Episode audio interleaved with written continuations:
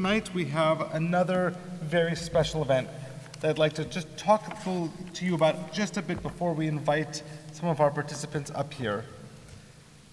This evening, actually, you know what, Sky, why don't you have a seat and we're to call you back up in a second, okay? Because this rabbi can be long winded at times. Hopefully, won't be too long winded tonight. It's actually a very auspicious time to mark our congregation's travel to Israel um, this week's Torah portion, as Rabbi Singer mentioned, is Baha'alotecha. Baha'alotecha tells of the Israelites' departure from Mount Sinai to embark on their journey to Eretz Yisrael, the land of Israel. I have to warn you in advance that the trip does not go particularly well. That as it is June and therefore it is family summer travel season, for any of you who have perhaps had high hopes for a long car vacation with your family and things went awry from the moment you got on the road, this week's Torah portion and the next two are for you. Over the next three weeks, we'll read of increasingly difficult challenges to Moses and Aaron's leadership.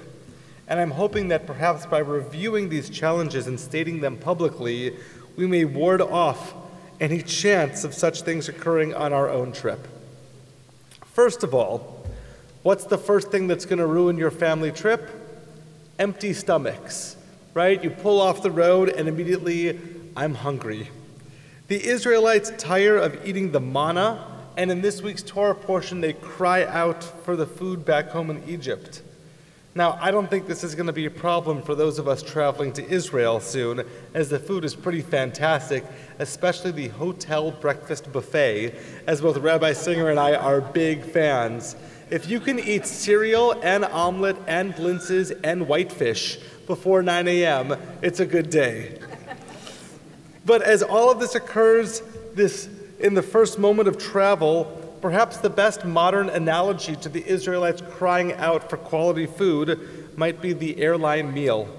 So please, to our Israel travelers, if you want to get on the right foot, our Torah portion is telling us pack accordingly, lest God should make quail fall from the sky, as is the punishment in this week's Torah portion, which might make air travel difficult. I suggest a modern manna approach. This is my, well, always when traveling. Order the vegetarian meal.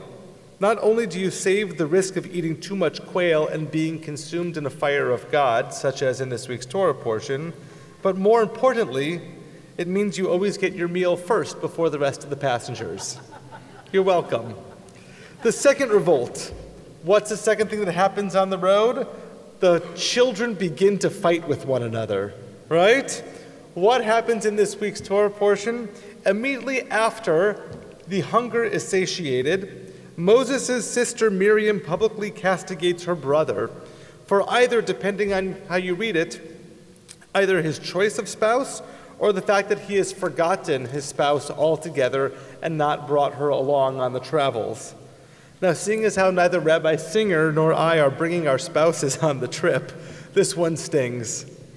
I guess it's a good thing that neither of our sisters are traveling with us as well to point it out.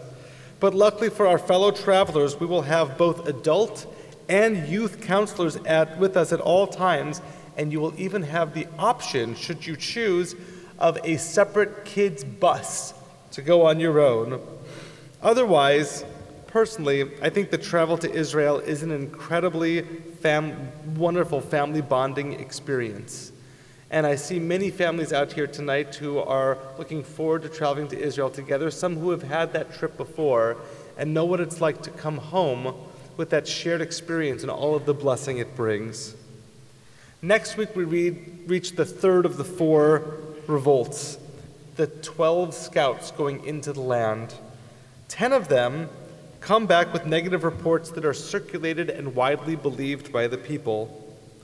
But I believe the modern media has already provided this service of offering often disproportional, often hysterical coverage of the Middle East.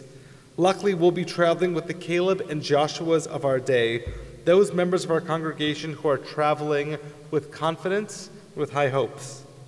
It's a good thing since the punishment for being for believing the fearful scouts was 39 years of additional wandering in the wilderness. so that the generation of skeptical Israelites would die out. And you thought being delayed and waiting on the tarmac was bad. And finally, the fourth revolt. Moses and Aaron's kinsman, Korach, publicly excoriates the leadership for failing the Israelites and for taking the leadership on their own. Although the ground will swallow Korach and his followers, the effect of this public humiliation, on top of the earlier week's three revolts, is palpable. When the people cry out again, this time for water, Moses reveals his anger, and rather than speaking to a rock as instructed, hits it twice while yelling at the Israelites. Dad on the trip has finally lost it. Now, this is the Israel trip gone bad.